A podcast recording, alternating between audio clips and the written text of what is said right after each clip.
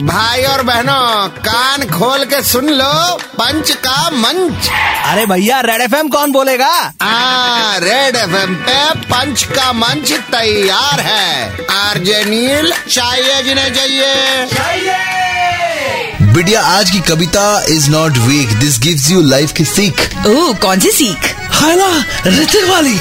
ऋतिक ने सोचा सही वक्त है जीत जाएँगे कंगना केस खोल लेते हैं। कौन सा केस? इम्पर्सनेशन वाला। इम इम्पर्स वो ये वर्ड क्लास एट में आएगा अभी टू में हो। कंटिन्यू करते हैं। ऋतिक ने सोचा सही वक्त है जीत जाएँगे कंगना केस खोल लेते हैं। जो भी फिर रहा वैसे कंगना से आजकल बदनाम हो रहा। ऋतिक जी काहे झेल लेते हैं? हाँ यार कंगना से अभी बचना ही सही है। क्या पता हमारे बारे में भी कुछ ट्वीट कर दे। ए दिलजीत ने पंजाबी में रिप्लाई किया था। तू एसएमएस में कर देना मैं बंगाली में कर दूँगा। उसको नहीं समझ आएगा। ये अच्छा आइडिया है। वैसे लाइफ में इतना भी कृष नहीं बनना जो पटाले काल की काया। काल कौन? कृष्ण नहीं देखा तुमने? हाँ पर काल काल अरे जो वायरस फैलाया था विवेक ओबरॉय। ओ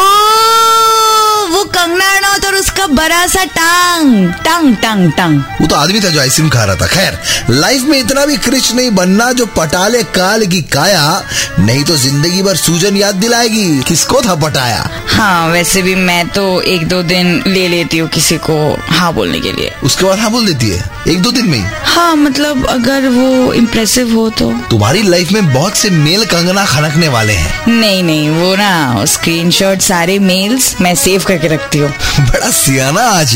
ओके ओके वन सेकेंड आज के लिए यहीं पे बंद है इनकी दुकान।